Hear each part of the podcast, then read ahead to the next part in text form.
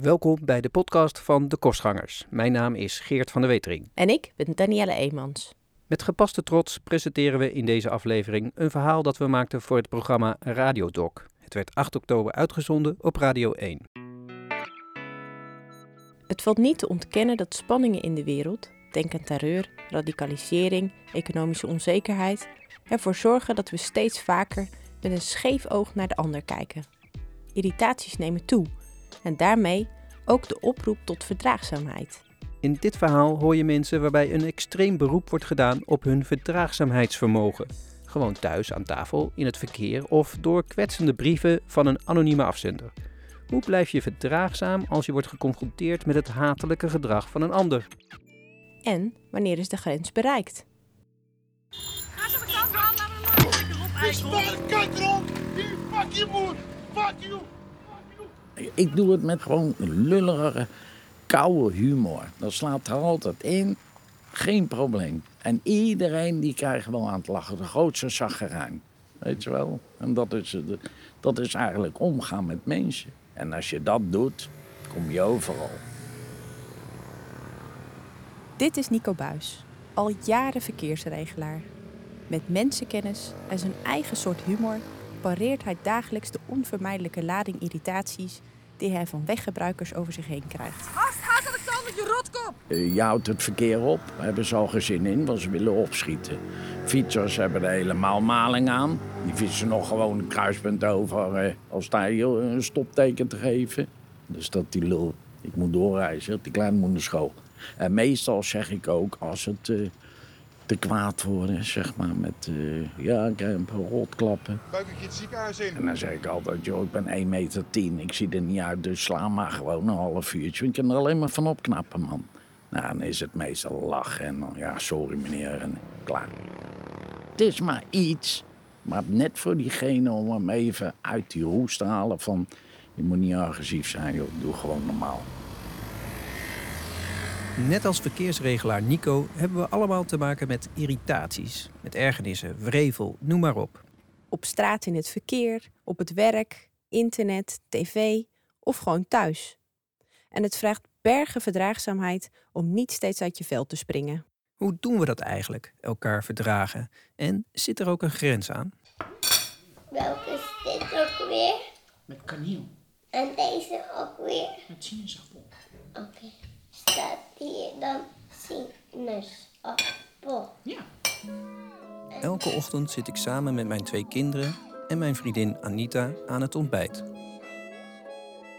En hoewel dat op het eerste gezicht heel gezellig klinkt, woedt er tussen Geert en Anita, mijn zus trouwens, een eindeloze strijd over de geluiden die hij maakt.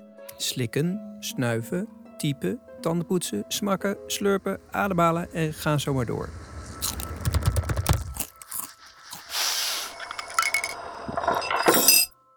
Samen koffie drinken is haar bijvoorbeeld een gruwel. Hij heeft dan zo de neiging om die koffie te pakken en dan bolt hij zijn wangen zo op en dan heeft hij het eerst in zijn mond en dan, dan slikt hij het meer door. Ik irriteer me eraan dat Geert soppende geluiden maakt terwijl hij eet. Ik irriteer me eraan als Geert door zijn neus ademt. Snuiven noem ik dat. Maar dat is niet echt snuiven. Het is gewoon door je neus ademen. Maar ik hoor dat. Ja, ik weet dat het echt belachelijk is en dat het heel normaal is. Maar dat irriteert me. Mijn vriendin Anita heeft misofonie. Letterlijk betekent dat haat voor geluid. Een aandoening waarbij specifieke geluiden heftige gevoelens van woede of afkeer oproepen. Een stoornis waarvoor pas recent specialistische aandacht is in de medische wereld. Het is op dat moment wel echt iets wat me boos maakt, irriteert. ehm, ja, waar ik echt zo snel mogelijk van weg wil. Het is een soort, ook wel een walging of zo. En ja, wat, wat heel groot wordt in mijn hoofd dan. Vaak zorgen deze geluiden voor een verbale uitval van irritatie. Nog vaker is het alleen een blik. Het is een blik die absoluut niet in verhouding staat met het geluid, vindt Geert. Precies. Het zijn volstrekt natuurlijke menselijke geluidjes. Iets wat mij nooit is opgevallen en iets waarover ik nooit eerder ben aangesproken. Ik weet nog, toen ik Geert voor het eerst ontmoette, toen had ik natuurlijk al bij eerdere vriendjes ervaren dat ik misofonie had. Toen dacht ik van, nou, als ik bij deze jongen misofonie klachten krijg, nou, dan moet het wel heel ernstig worden, want hij maakt nergens geluiden. Dus hè, dit, bij aanvang had ik nergens last van. Dus het is echt gegroeid.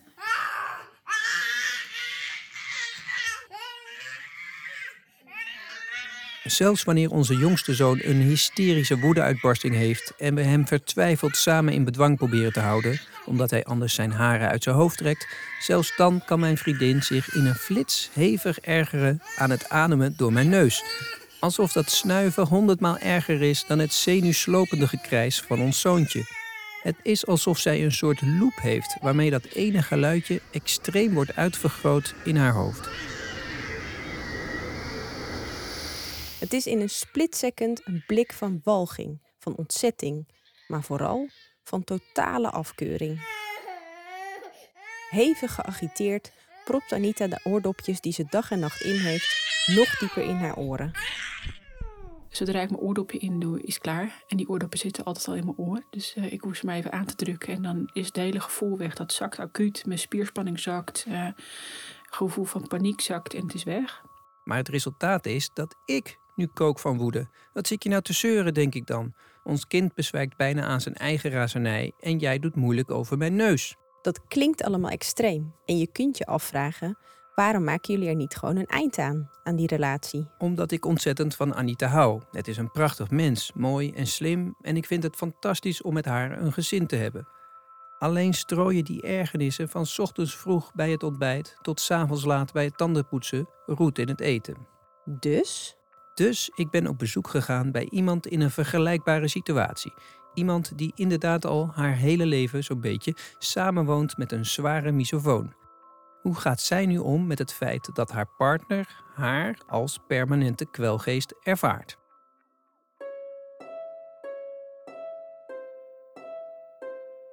Het is triest, maar we kunnen alleen samen zijn als we niet samen zijn. Dit is Martine. Toen ze 18 was, ontmoette ze Herman. Binnen een jaar trouwde het stel en ze leven al lang, maar niet altijd gelukkig samen. Althans, Martine merkte al snel dat Herman zich intens stoorde aan de geluiden die zij maakte. Nou, dat het heel raar was dat ik zat te eten terwijl ik heel netjes at. Of dat ik naast hem een boek zit te lezen en dat ik de bladen omsloeg. De heftige reacties van Herman zorgen ervoor dat Martine zich steeds meer gaat aanpassen.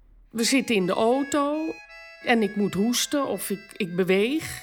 Dan, ja, dan is hij geïrriteerd en dan kijkt hij. En dan ontploft hij. Hé, zit je nou te wriemelen? Of eh heeft dat gehoest al door? En ja, dan, dan, dan zocht ik dat bij mezelf. Van ja, ik hoest inderdaad wel veel. Of eh, ja, dat, ik, ik kan beter stilzitten. Ik ben heel erg getraind in geen last veroorzaken. Martine gebruikt geen suiker in de thee, zodat ze niet hoeft te roeren. Een geluid dat bij Herman hevig op de zenuwen werkt.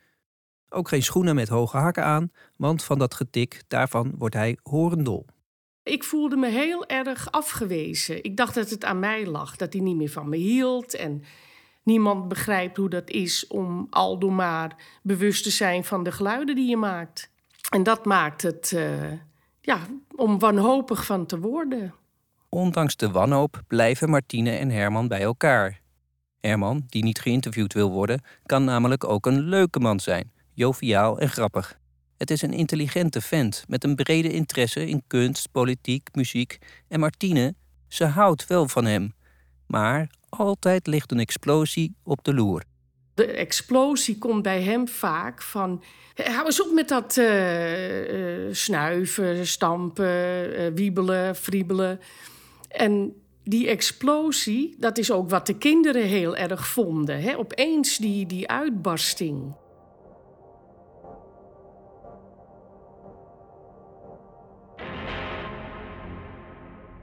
Ik heb nog steeds nachtmerries over mijn vader. En ja, dan, dan droom ik dat hij tegen me schreeuwt. En, eh, dat het, het kwijl op zijn mond staat en zo, zo boos. Dat, dat soort dingen. En dan ja, word je gewoon heel naar wakker.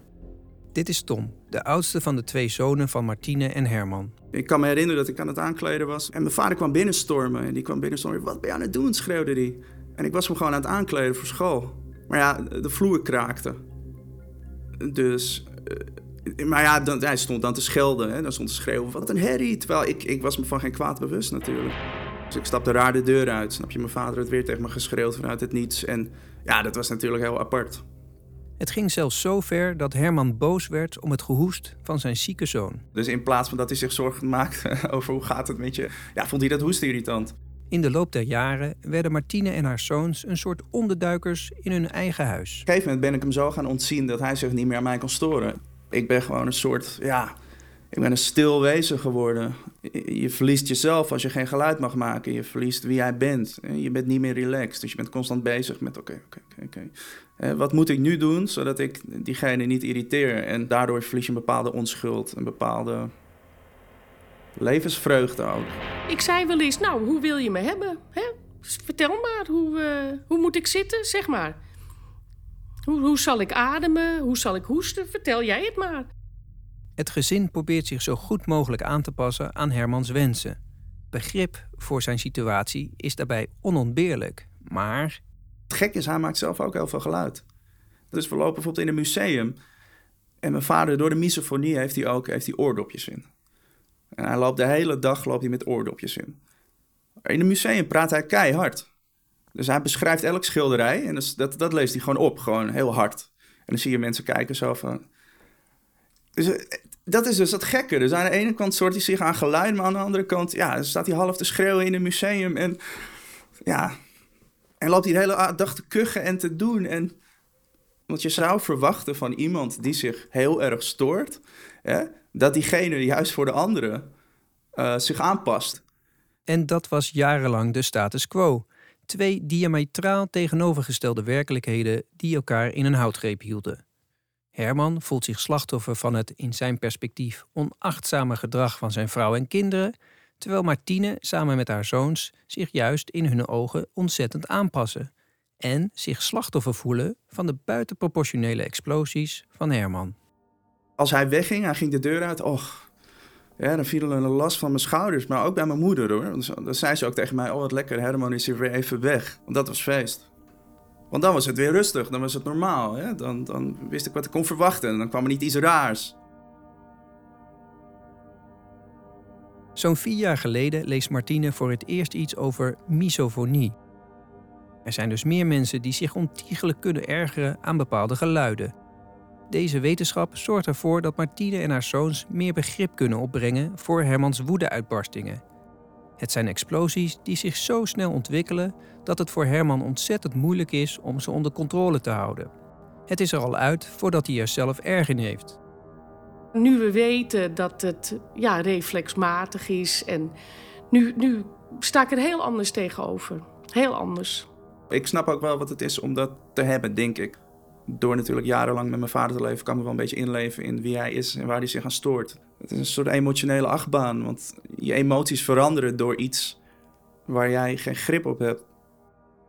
Volgens Martine is het bij Herman begonnen toen hij nog kind was. Hij komt uit een, eh, een ouderwets gezin met vier kinderen. En vader, moeder. En als ze gingen eten, dan werd de tafel wit gedekt. En ehm, ja, dat is toen getriggerd. Ze zaten dan met z'n zessen opeengepakt aan tafel en volgens Martine is daar misschien de afschuw van eetgeluiden ontstaan. De vader van Herman at namelijk nogal onbehoorlijk, met veel gesmak en geslurp. Ik heb het idee dat er niet goed naar hem geluisterd werd en dat hij, ja, dat hij niet serieus genomen werd misschien. En, en vanuit die achtergrond en, en op die manier opgroeien, dat jij ook geen rekening kan houden met anderen. En dat je inderdaad stoort, sneller stoort aan geluid. Omdat je het idee hebt juist, oh deze mensen houden ook geen rekening met me. Dat, dat hij altijd dat idee heeft gehouden, dat mensen geen rekening met hem houden. Het besef dat Herman aan een echte stoornis lijdt, die wordt beschreven in de medische literatuur, en dat er wereldwijd veel meer patiënten zijn met dit ziektebeeld, zorgt voor een op het eerste gezicht onverwachte omslag in de omgang met Herman. In plaats van nog meer rekening met hem te gaan houden, gaat het roer nu volledig om. Herman moet zich nu maar aanpassen. Wat erop neerkomt dat hij zichzelf om de havenklap bovenop sluit met oordoppen in en daaroverheen vaak ook nog een koptelefoon. Als mijn oudste zoon komt, dan, eh, nou, dan zeg ik tegen Herman... je kan naar boven.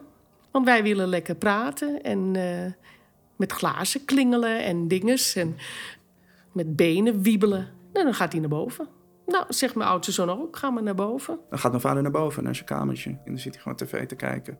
Dat klinkt misschien zielig, maar is begrijpelijk wanneer je de redenering van Martine volgt. Herman heeft een ziekte, niet een soort akelig karakter dat met de jaren en een bepaalde omgang misschien milder wordt. Nee, de irritaties zullen blijven bestaan en daarmee de woedeaanvallen. Als wij dan die geluiden niet maken, dan zijn het de geluiden buiten. Dan zijn het de koerende duiven of het vliegtuig wat al maar uh, overkomt. Ja, daar kan ik niks aan doen. Ik kan doodstil op een stoel zitten, maar die vliegtuigen. Omdat Herman niet bij machten is om die explosies in bedwang te houden, rest er maar één oplossing.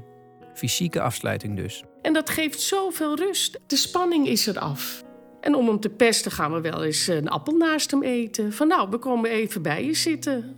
Ondanks dat ze nu weten wat het is, blijft het gebrek aan begrip bij Herman over de impact die zijn misofonie heeft gehad op het gezinsleven lastig te verteren. Ik, ik denk dat hij nog niet onder ogen ziet wat dat betekent voor ons om ons zo aan te passen. Mijn vader lijkt soms niet te beseffen hoe moeilijk het is voor zijn omgeving of hoe moeilijk het is geweest of zo.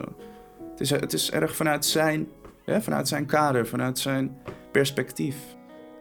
Ik ben op een gegeven moment naar hem toegegaan. Ik zei, pa, besef je wel dat ik ook bijvoorbeeld een vriend van je had kunnen zijn? Want we hadden altijd heel raar contact door die ruzies. Dat was altijd heel raar. En sindsdien is het wel beter. We bespreken regelmatig af, dan gaan we de stad in of gaan we, gaan we iets leuks doen. En ja, dat vindt hij heerlijk.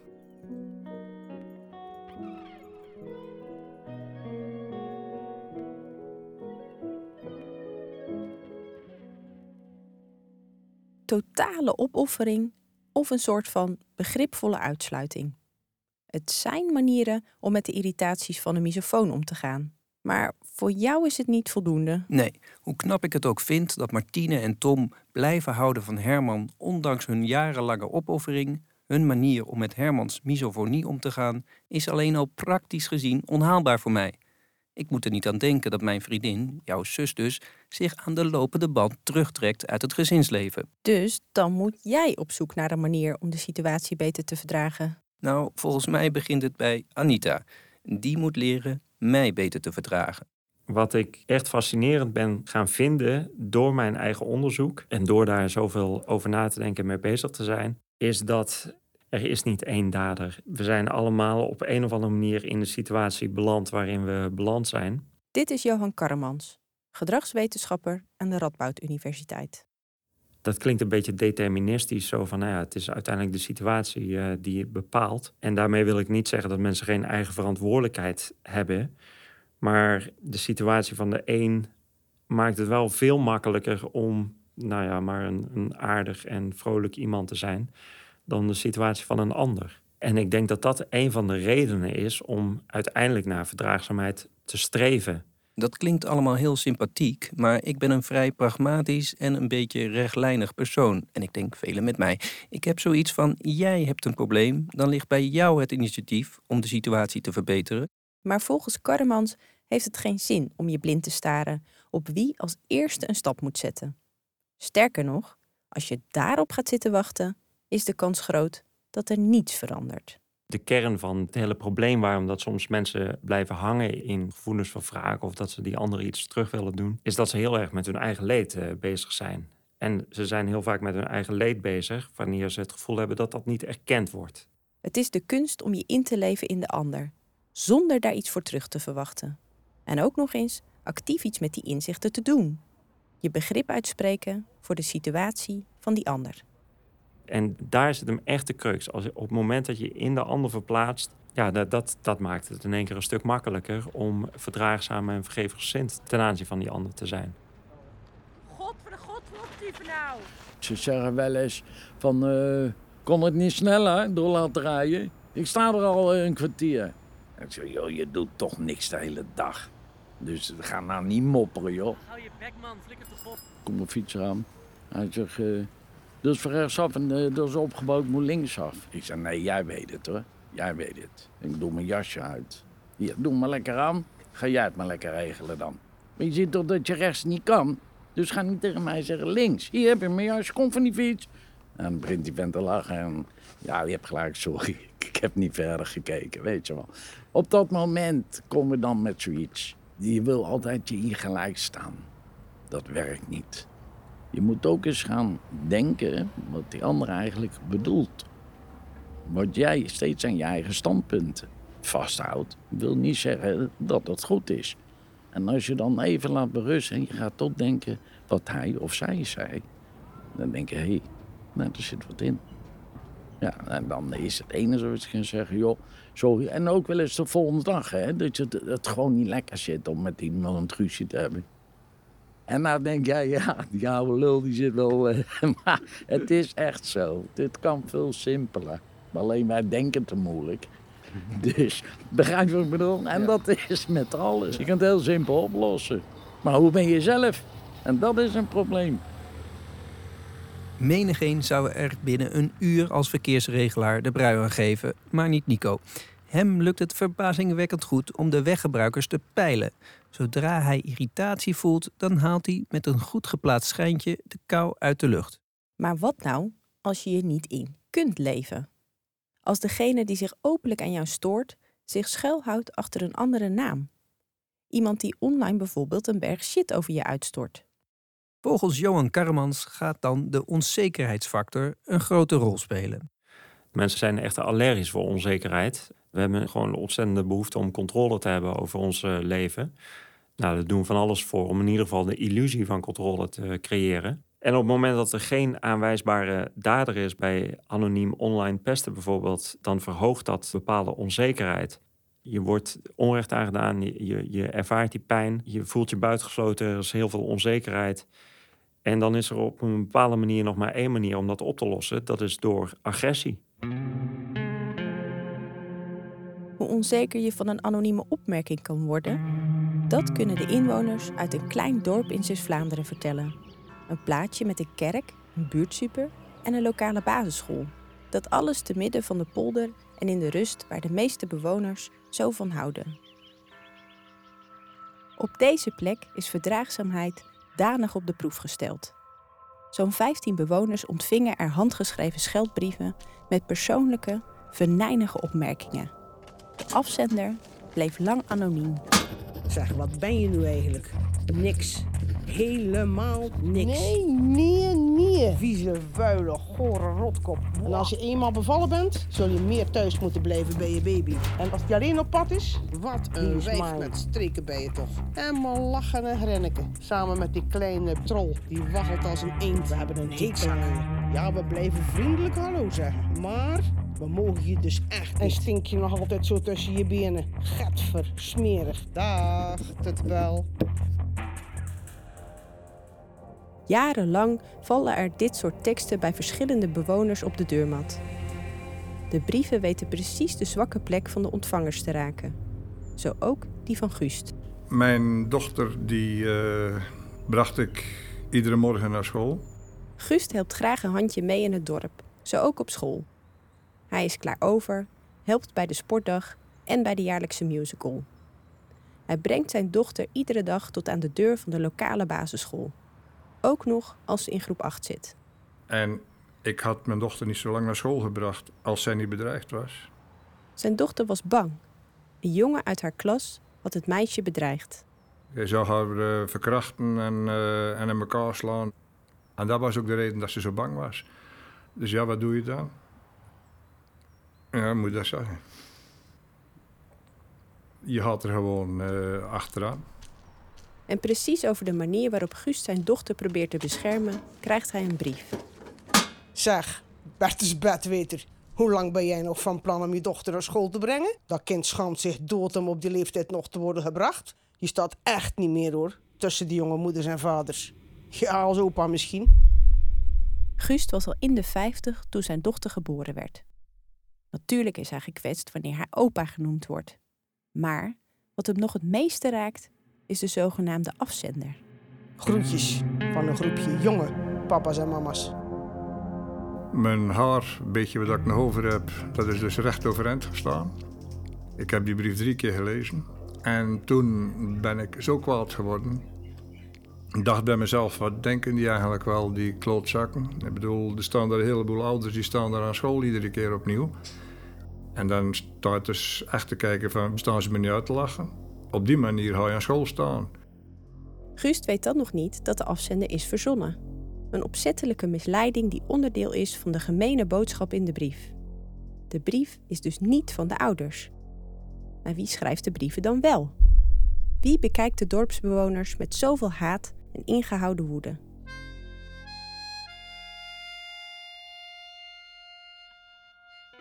Er ontstond op het dorp een argwanende sfeer. Dit is Ludwig. Hij is zo'n 30 jaar geleden begonnen als dorpsagent en werkt nog steeds voor de politie in een grotere plaats een paar kilometer verderop. Voor veel dorpsbewoners is hij een vraagbaak in het geval er iets misgaat, met een bekeuring of een bezwaarschrift, maar ook in deze zaak. Ja, goed, en als je dan ook ziet wat het die mensen aandoet en wat er over die mensen wordt geschreven, ja, dan heb je echt een drive van, jongens, dat moeten we toch op kunnen lossen hier in het dorp. Hè? Ludwig zal zich uiteindelijk ontpoppen als de drijvende kracht om het mysterie op te lossen. Hij wordt voor het eerst met het anonieme venijn geconfronteerd als hij op een dag zelf een brief ontvangt. Kijk, ik zit zelf in de organisatie van een wielerronde hier in het dorp. En ik kreeg een hele boze brief van iemand die keurig via de post werd bezorgd. En daarin werd gewaarschuwd van uh, opzouten met je koers en er zal geen renner de finish halen.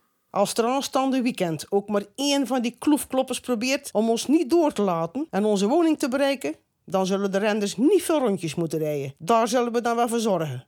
Hele vertommen op zijn kop. Hoop dat de boodschap duidelijk is. Toen dacht ik van, krijg nou wat? Wat hebben we nou voor een, vreemde brief binnengekregen? Anoniem natuurlijk, dus ik kon niet reageren naar iemand die die brief had geschreven. Maar je bent toch nieuwsgierig van wie, wie, wie zit?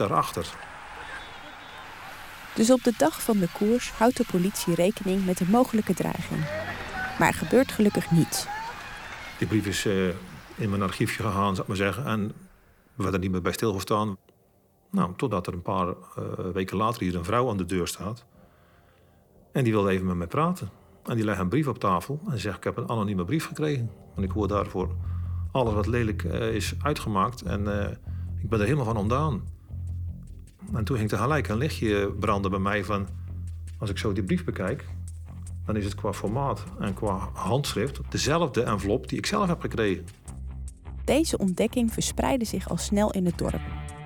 En toen bleken er nog veel meer slachtoffers rond te lopen. En uiteindelijk resulteerde dat in meer dan 30 brieven. En ja, de reacties van de mensen, ja, dat kon je ook zien. Die waren daar van ondersteboven. Die waren daar gewoon uh, onthutst. Van, wat, wie, wie zit daarachter? Wie, wie doet dat hier op het dorp? En dat gaf voor mij ja, des te meer een prikkel om te proberen dat uh, tot klaarheid te brengen. De inhoud van de brieven is haatdragend. Maar er zit geen doodsbedreiging in. En dat betekent dat er dus ook geen aangifte kan worden gedaan. In zijn eigen tijd gaat politieman Ludwig aan de slag. Nou, ten eerste was het sprake van een typisch handschrift. Daar hebben we natuurlijk heel veel mazzel mee gehad. Hè? Ludwig gaat als een Sherlock Holmes te werk. Aan de hand van kleine details en door logisch na te denken, trekt hij zijn conclusies. Elke brief was geschreven op een A5'tje, gelineerd. Ik heb zelf gecheckt of ze hier in het dorp te koop zijn in de supermarkt. Deze noodblokjes, dat klopte dus. Maar goed, dat zegt nog niet alles. Maar aan de hand van het feit dat uh, die brieven altijd aankwamen met een poststempel Rotterdam erop... en een envelopje die van binnen deze kleur had... wist ik gewoon, nou, dat is er een van die serie. De inhoud van de brieven is uiteraard ook een belangrijke bron.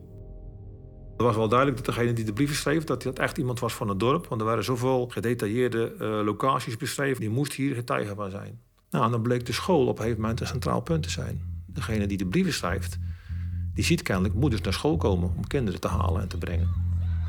We zien je bijna elke dag aan school. Hier worden we niet vrolijk van, Rwanda Troela. Wil jij wel eens stoppen met je eigen zo aan te stellen? Hou je maar op de achtergrond. Nu praat je nog steeds zo bekakt. Stop daar nou toch eens mee. Je bent maar een mooie dorpse tred hoor. school moet je ook niet zo uit de hoogte We dachten dat het aan je haarkleur lag, maar je hebt gewoon een rotkop. Zo je welke kleur dan ook Want nemen. Je bent niks en je zult ook nooit iets worden. erg dik.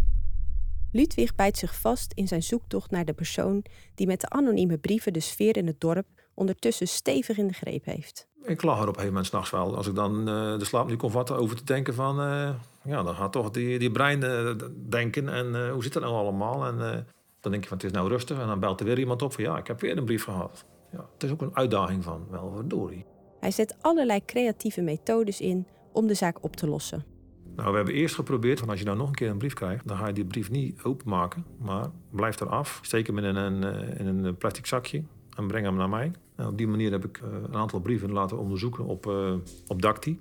Dactyloscopie, oftewel het onderzoeken van vingerafdrukken. Maar hij stelt ook schema's op waarin hij de inhoud van alle brieven naast elkaar zet, analyseert toevallige schrijffouten en zo komt hij tot een lijstje met een aantal verdachten. Je gaat uh, bij mensen informeren van wat is dat voor persoon? Uh, heeft hij contacten met die en die en die? En wat, wat, wat, doet die persoon? Gewoon om te kijken, kan ik die op die locaties krijgen waarover is geschreven in die, in die brieven? Ehm, ja, ik kan natuurlijk niet alles gaan zeggen wat ik heb gedaan, want er zijn dingen bij die ik ja, echt voor me wil houden.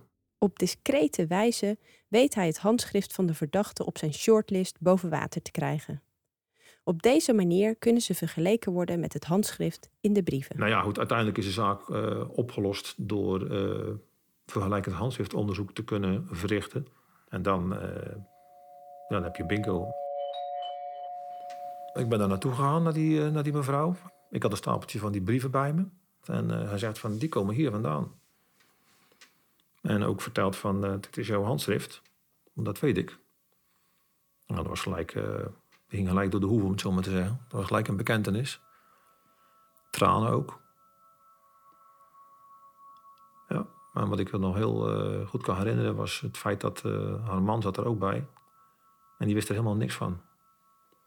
Dat was heel, heel heftig was dat.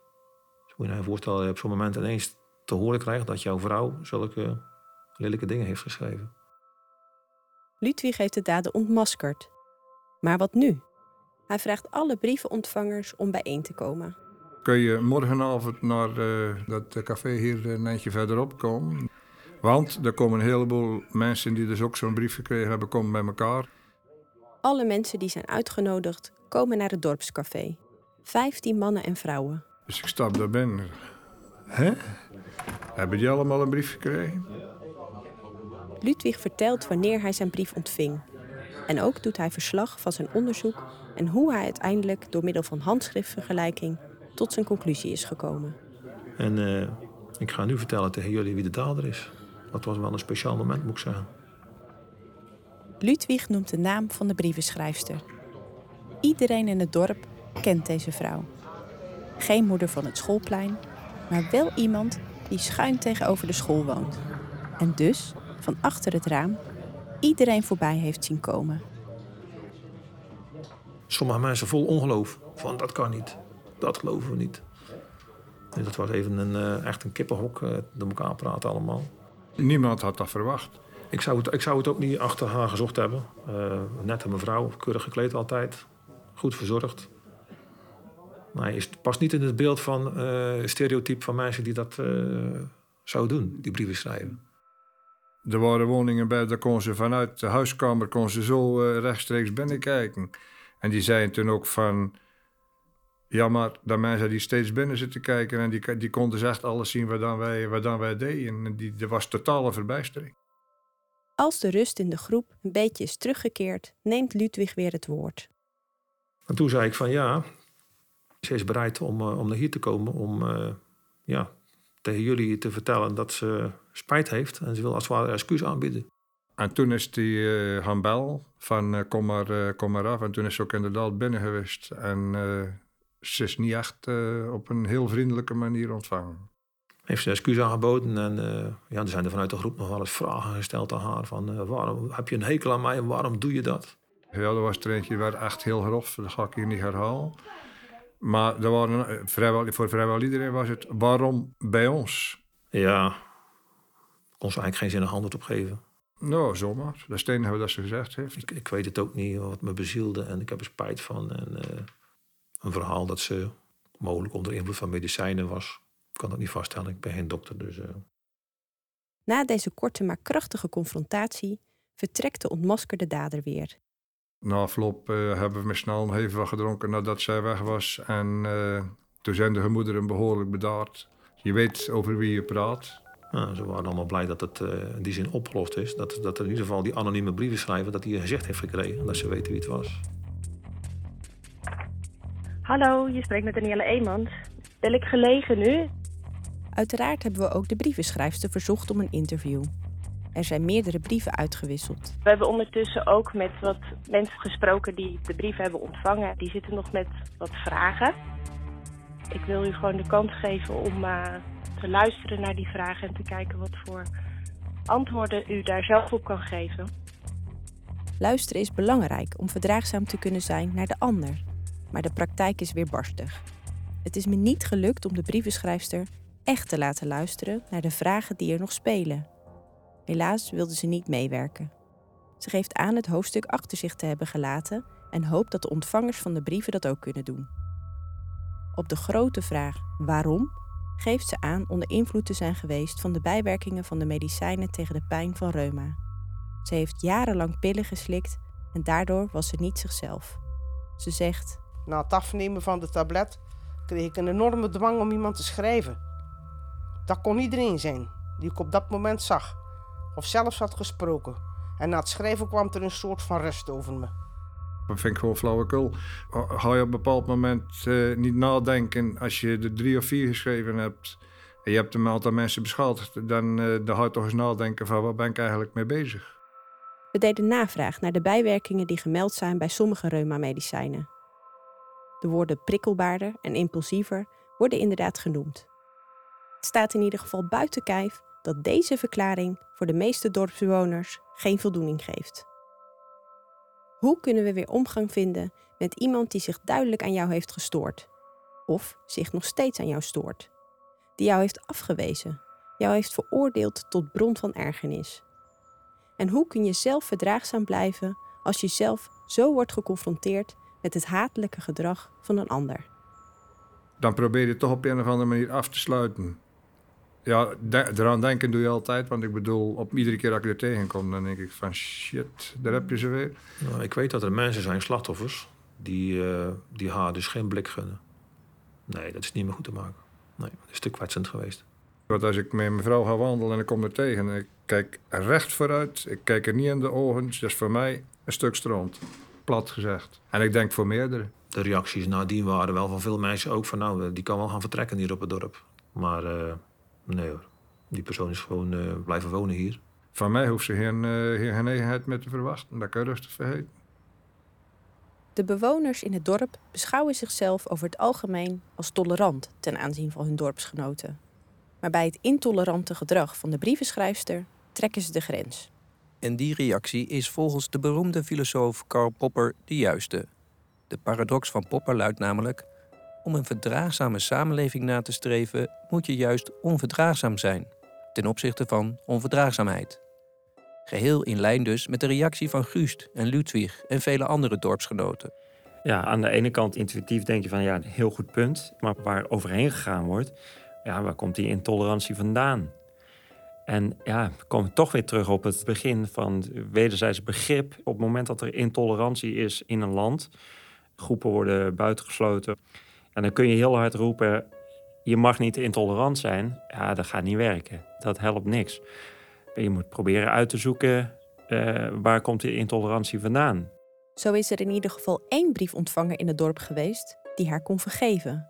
Die naar de brievenschrijfster is toegestapt en gevraagd heeft hoe het nu met haar ging. Iemand dus die zelf het initiatief nam om de relatie met de brievenschrijfster te herstellen.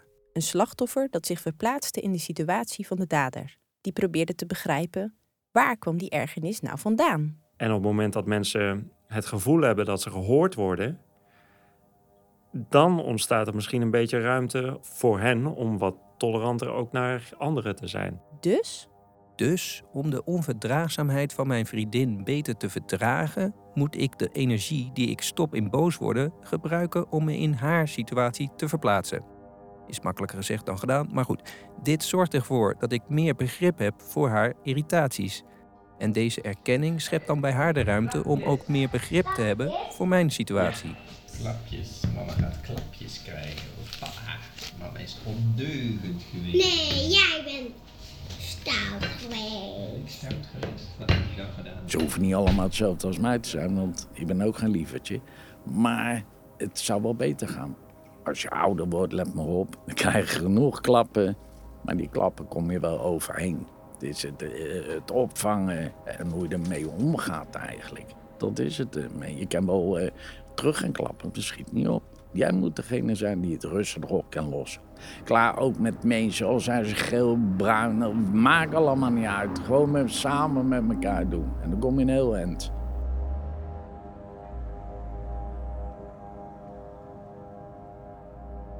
Je luisterde naar een verhaal van De Kostgangers van Danielle Eemans en Geert van de Wetering. Geproduceerd voor Radiodoc van de NTR. Het sounddesign is gemaakt door Vincent de Koning van Big Orange en Arno Peters, die ook de eindmontage voor zijn rekening nam.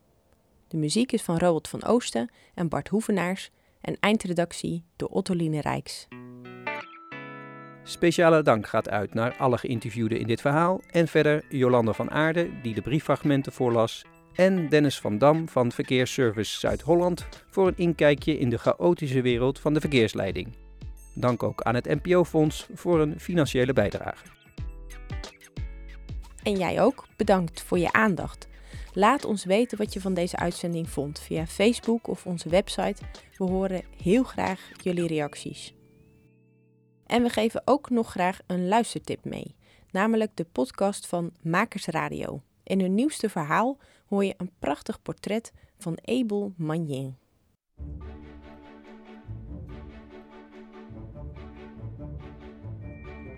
Nou, dat was dus zo. Er zou dus ter ere van het, eh, van het 3 oktoberfeest zou er een ballon opstijgen van de Beestenmarkt.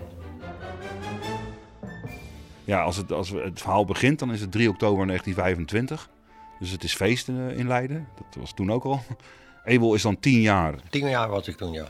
Hij wordt eigenlijk door toeval gegrepen, zou je kunnen zeggen. En in dat ronddraaien van dat touw heeft hij dat kind gegrepen, wat op dat hekje stond. Die sloeg dus onder mijn oksel. En zodoende werd ik dus gewoon uit het, eh, van het hek afgetrokken. De lucht in, dwars door de bomen heen. En ehm, ja, dan begint er een spannend verhaal.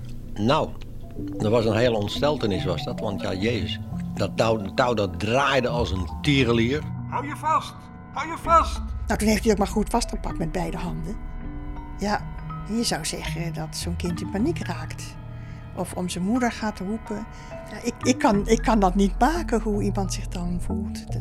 Of dat nou typisch kinderlijke reactie is dat hij het gevaar helemaal niet zag. Of dat hij zo in elkaar stak, dat weet ik niet. Je hoorde een fragment uit de nieuwste podcast van Makers Radio. Dank voor het luisteren en tot snel.